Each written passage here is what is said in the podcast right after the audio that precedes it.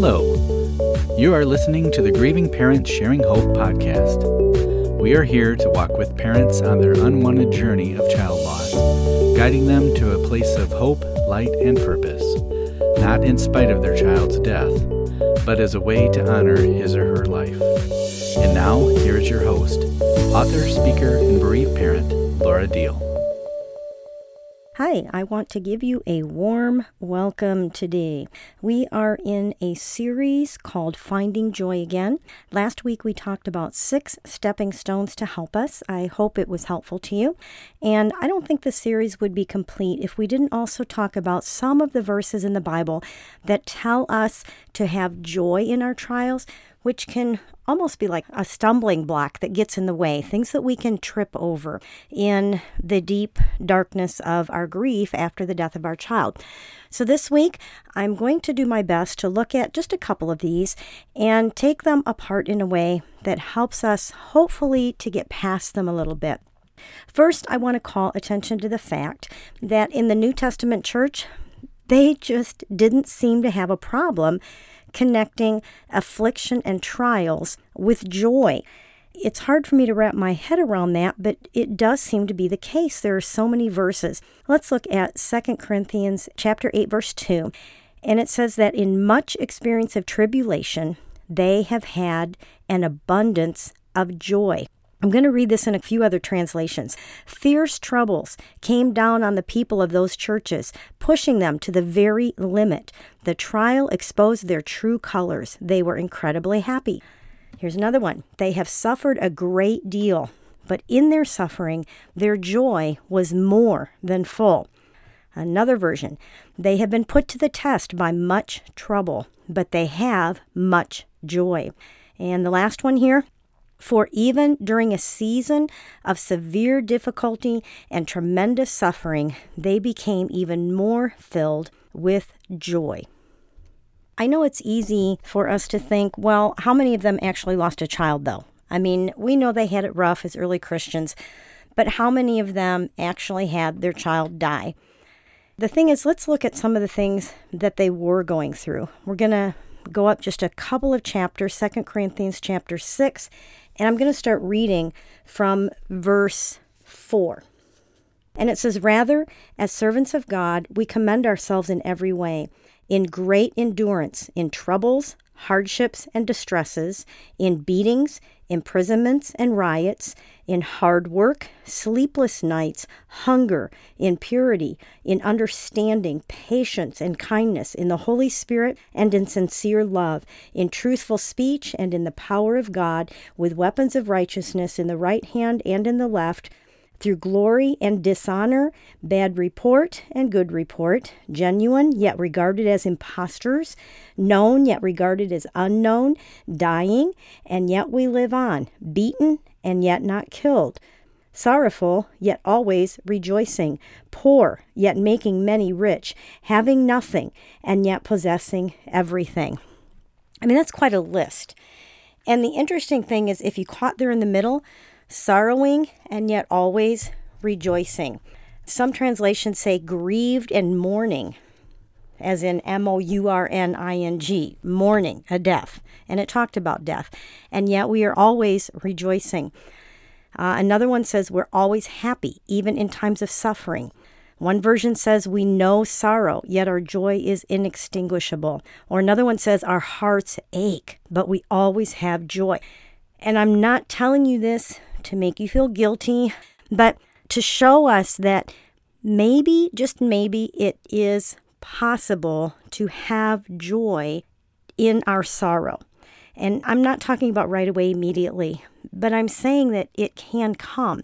Something interesting that I heard this week is that in our Western culture, we have become really good at allowing the circumstances around us and the things that happen to us become our gauge for how good or how bad we think our lives are instead of gauging it by the health of our soul.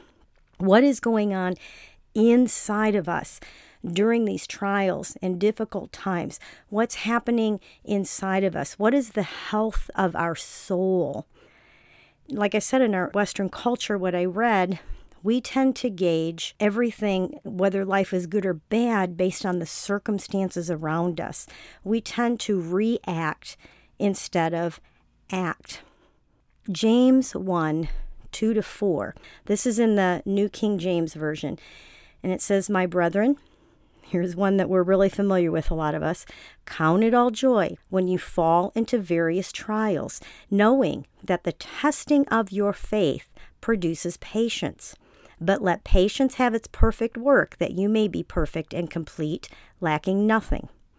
That you may be perfect and complete, lacking nothing. Now, I'm going to read this in a couple other versions again because sometimes these other versions help us get a better understanding of what's actually being said. The NIV says, Consider it pure joy, my brothers and sisters, whenever you face trials of many kinds, because you know that the testing of your faith produces perseverance. And let perseverance finish its work so that you may be mature and complete, not lacking anything. That's kind of hard to comprehend, isn't it? Not lacking anything. There is a newer version of the Bible. It's like, how many versions do we need, right? But it's called the Passion Translation. And I'm going to read this scripture in this version. It says, My fellow believers, when it seems as though you are facing nothing but difficulties, see it as an invaluable opportunity to experience the greatest joy that you can. For you know that when your faith is tested, it stirs up power within you to endure all things. And then, as your endurance grows even stronger, it will release perfection into every part of your being until there is nothing missing and nothing lacking. That sounds good to me, especially after the death of my daughter I need to be put back together. I need to become stronger. I need His power, His strength, His endurance to be released into every part of my being until I am complete again. To explain saying complete, it's like, well, I'm never going to be complete without my child. And yet there's a, a completion that I believe we can have where we can have a fulfilled life while we're waiting to be reunited with our child. And if you're in the early parts of grief, in the early months, in maybe two, three, even up to five years, that may seem impossible to you. But I'm seeing it's very, very possible if we just keep going, if we just keep walking, and we just keep putting everything back into God's hands we can see this as an invaluable, okay, hang with me here, an invaluable opportunity.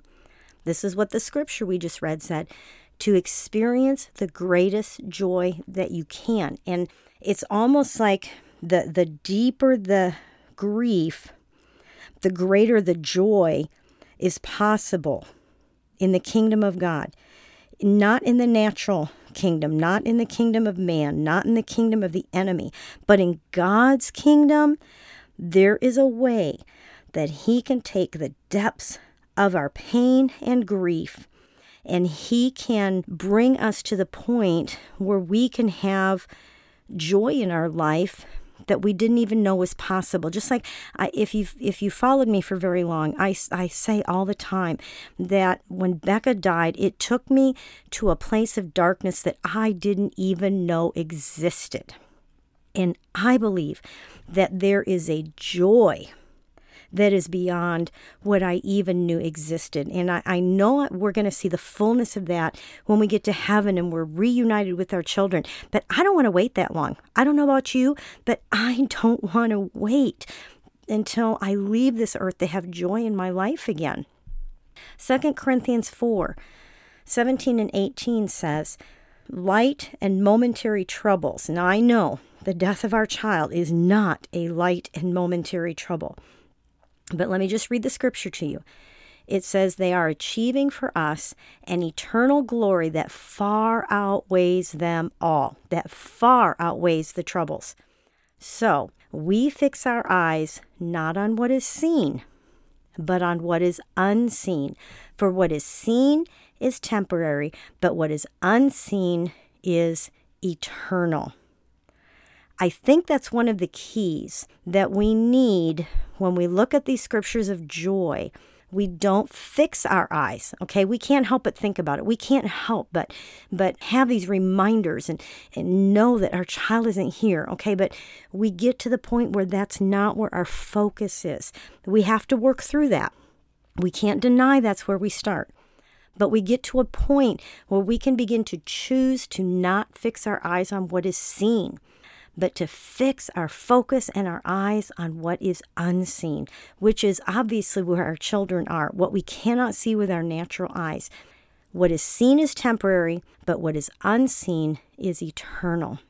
To have joy in our trials is not to deny the pain, it's to recognize the fact that they can exist together. Just like I've talked about pain and peace can exist in us together, I believe joy and sorrow can exist in us together. Now, I read something interesting. It's talking about joy and pain or sorrow existing in us together. What I read says they can coexist in the same way an expectant mother can go through the travail of birth and still have joy in thinking about what is to come. Now, I don't know about you, but if you're a mom listening out there, my labor and delivery, there were times I just didn't feel joy knowing I was going to be holding a baby. I was in pain and I wanted to get this baby out so that pain would stop. And I kind of think that's more the picture of what we are going through as bereaved parents. We know there's something to look forward to, but that doesn't make us okay about the pain that we're going through now until we get there. Yeah, when we have a baby, as we're in labor, we do get to a point where when we're holding that baby, something in us tells us that all of that pain to birth that baby was worth it. It makes me think of that scripture, just like Jesus, who for the joy set before him endured the cross. Now, that scripture also says he is the author and the finisher of our faith. That's how that scripture starts. He endured the cross and he despised the shame and is now seated at the right hand of God the Father at the throne. And like I said earlier, I honestly don't think that our joy will be complete until we're with our children again, but that doesn't mean I can't work toward it while I am here. We can have joy in our future outcome.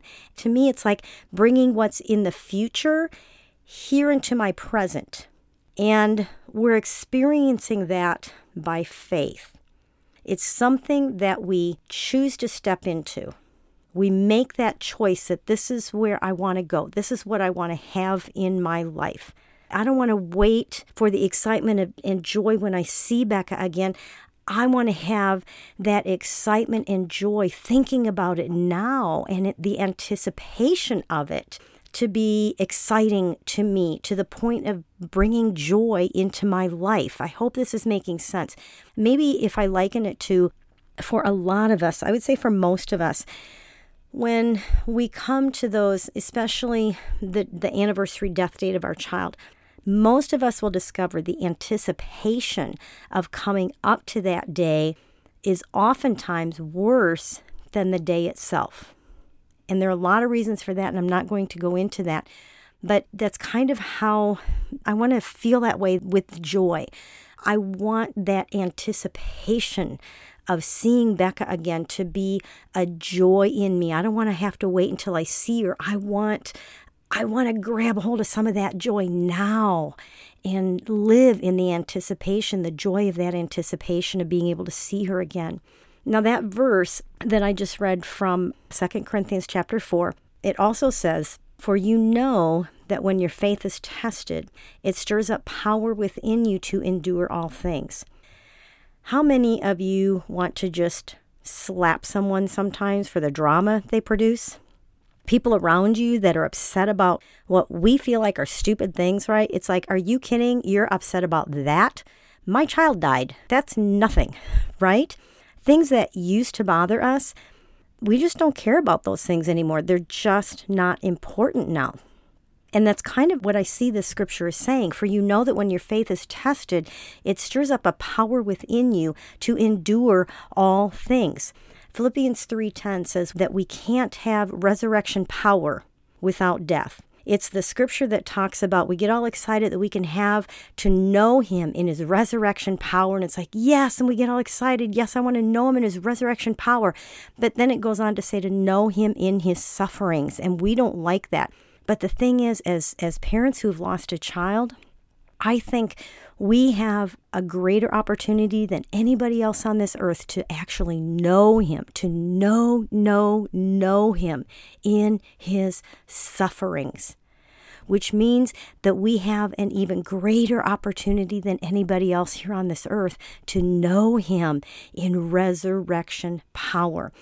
And we're going to know that obviously when our time here is over on earth. But I want to start see glimpses and I want to start knowing that resurrection power now in my life because if you're like me, I felt like I died when Becca died. I felt like a part of me died. I didn't know how it was I how am I going to live? It, it just it's like you're just dead inside.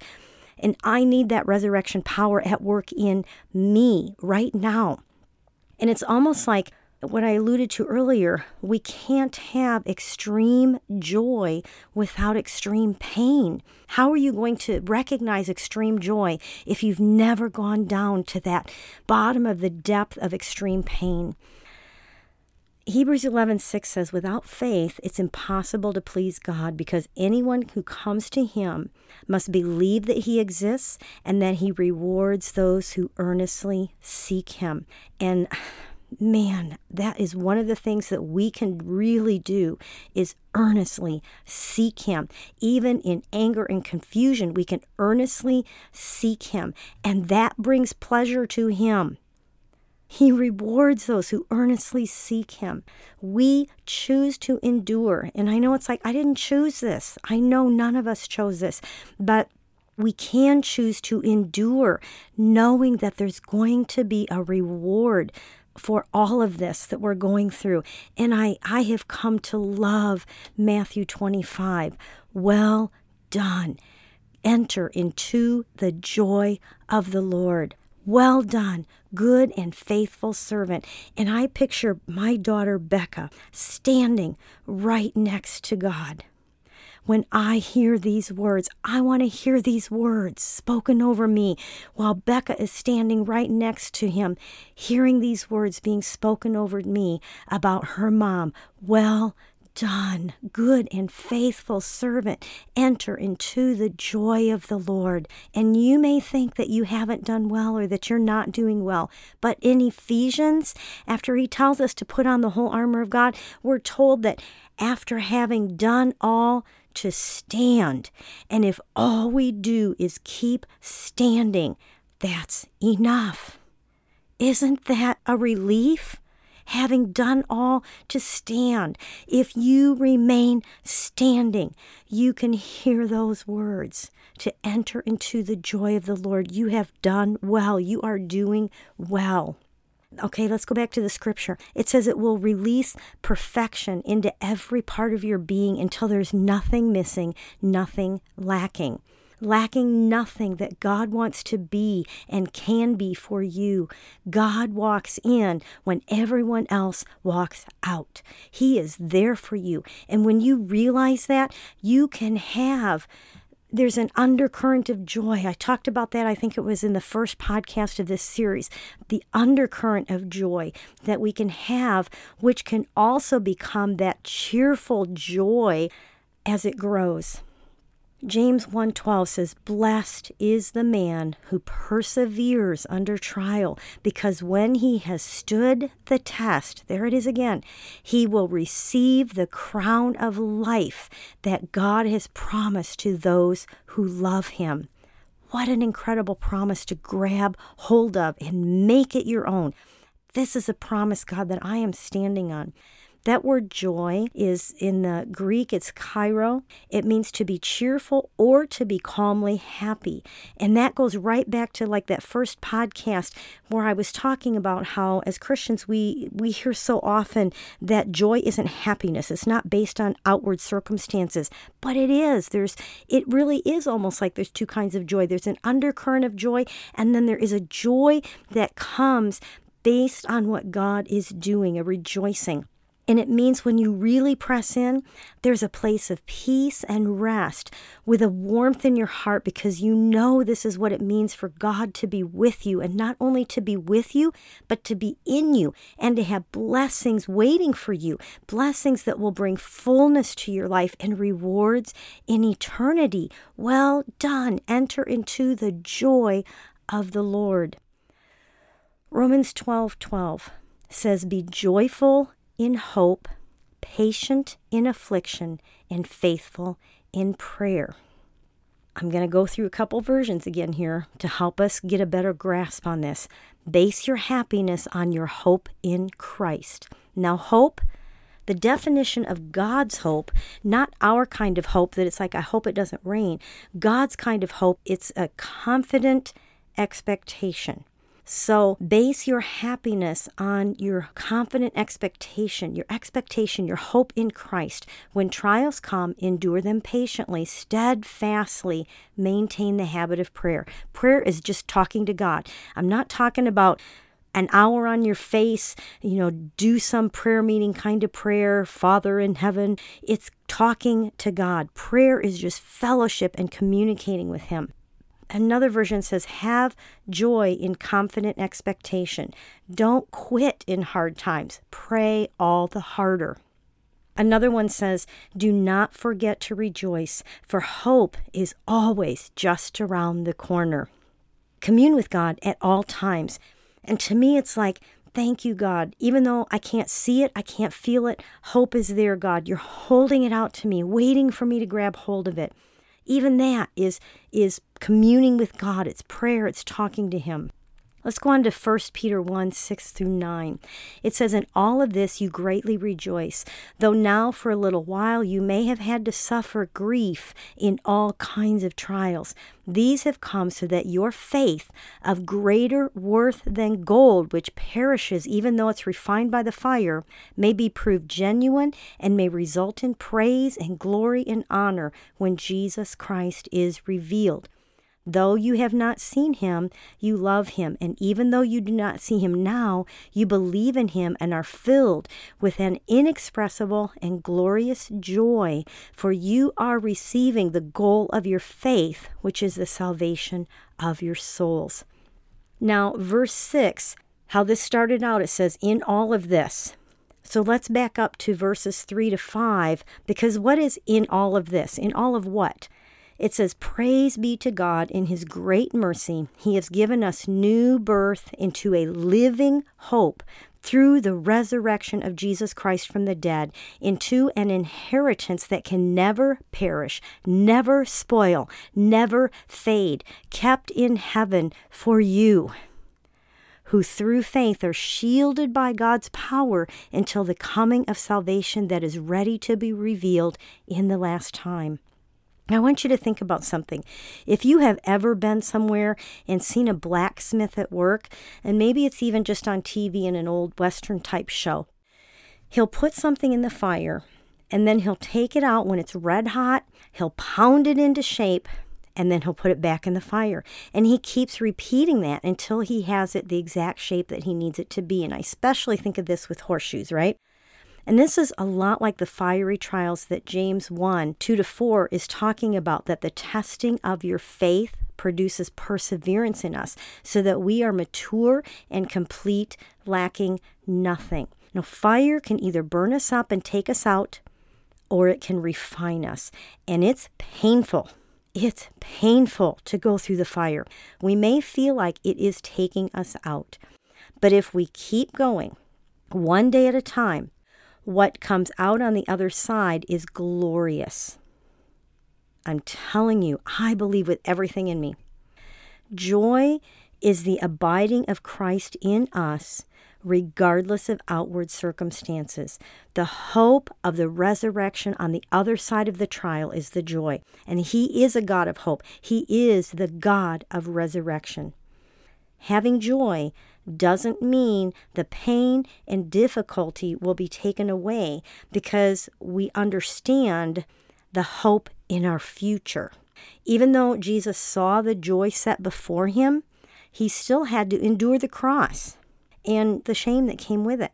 We are not walking around with some phony face or mask that everything is good, that we don't have to pretend like we have joy. We don't have to try to fool people into thinking that life is good. We are still going to be in that pain as we're in this trial, as we're in this time on earth without our child. Now, I am looking at the time here and looking at my notes at what I wanted to share with you. And I'm I'm about halfway through of what I wanted to share with you on these scriptures about joy. And so rather than making this podcast extra long, I'm going to go ahead and wrap it up here right now and we're going to continue this next week. So, I hope this first half that I've shared with you, what I've said so far, has stirred something up in you to at least know that joy is possible. It's possible to have joy in our lives in the midst of these horrible circumstances that we found ourselves in with the death of our child, and that really, truly nothing is impossible with Him. And that with me, we'll do this together. We're going to continue searching for joy on this journey that we find ourselves in. And knowing that even if we don't find it here, even if we don't find the joy that we were hoping for again in this life, it is definitely going to come in the next life. Real quickly, before we go on to the birthday segment, I want to remind you that July is National Bereaved Parents Month. And Dave and I want to offer something to you as a special. The My Grief Journey, it's a coloring book and journal. Anyone who wants it through our website, GPS Hope, for only $5 through the month of July. If you want to find out more about this book, it's like 48 pages, uh, words that you, every page has a word that has to do with our grief journey. You don't have to color, you can if you want to. It's almost like a devotional that you can go through and look at the word, see what it has to say about the word, the scripture about the word, and then there's a journaling prompt for those who don't know what to write. There's a journaling prompt that will get you started that has to do with that word. So it's available, like I said, through GPS Hope through the month of July for only $5. So I hope you take advantage of that. And I'm going to let you know ahead of time that starting July 19th, the week of the 19th through the 26th, my book when tragedy strikes i talked to my publisher and they are dropping the price of the ebook now i know it'll be that way on amazon i don't know if it's across the board wherever you can get it on like barnes and noble and all those other places but i know at least on amazon the price of the ebook is only going to be $3.99 so I'll remind you about that again next week, but let people know, okay? Let people know that that's coming. So, let's go ahead and go on to the birthday segment. And the first thing I want to do is I want to start by correcting a forever age from last week.